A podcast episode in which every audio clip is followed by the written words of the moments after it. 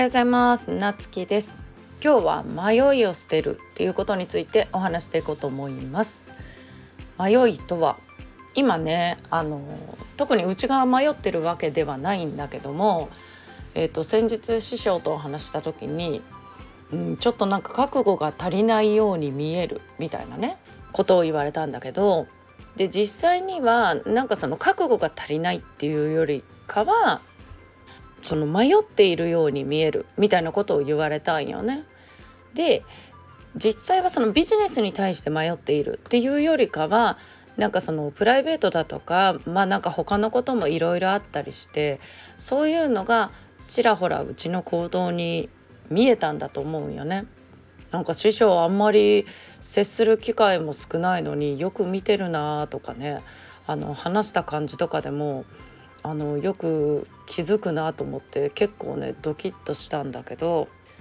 でねあの実際はそのビジネスに対してもこれでいこうとかまあ今はねあの電子書籍のプロデュースをメインにやってるんでまあやっぱりその思いは自分としてはね変わらないしこれであの活動をどんどん進めていきたいとか広げてもっと広げていきたいとかっていうねあのもうちょっとしたらもうなんか来月はこれやってとか来年はこうやってみたいな目標とかも立てたりしてその辺はなんか決まってるんだけど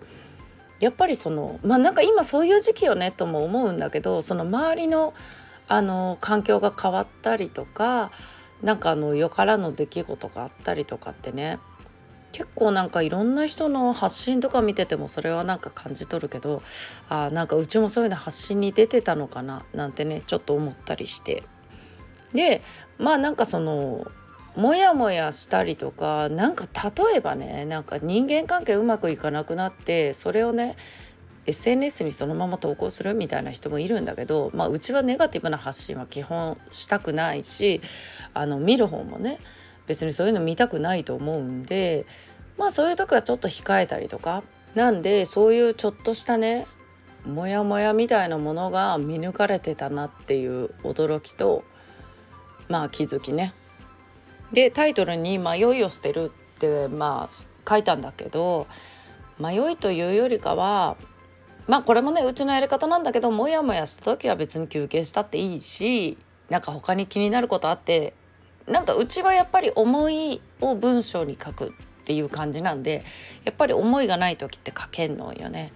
うん、なんでそういう書くことっていうのはなんかしてなかったなでもなんかそれでまたハッとしてでまた師匠が明確に次はこうこうこうやってとか、まあ、こういう方がいいんじゃないとかいろいろアドバイスいただいて、まあ、そういうのでね、まあ、うちは単純なんでなんかすっごいやる気出たりとかするんよね。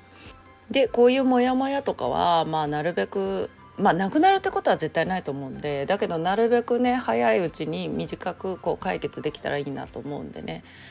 うん、今日のテーマを「迷いを捨てる」っていうことをねテーマにお話してみました。ということで今日も良い一日をお過ごしください。またお会いしましょう。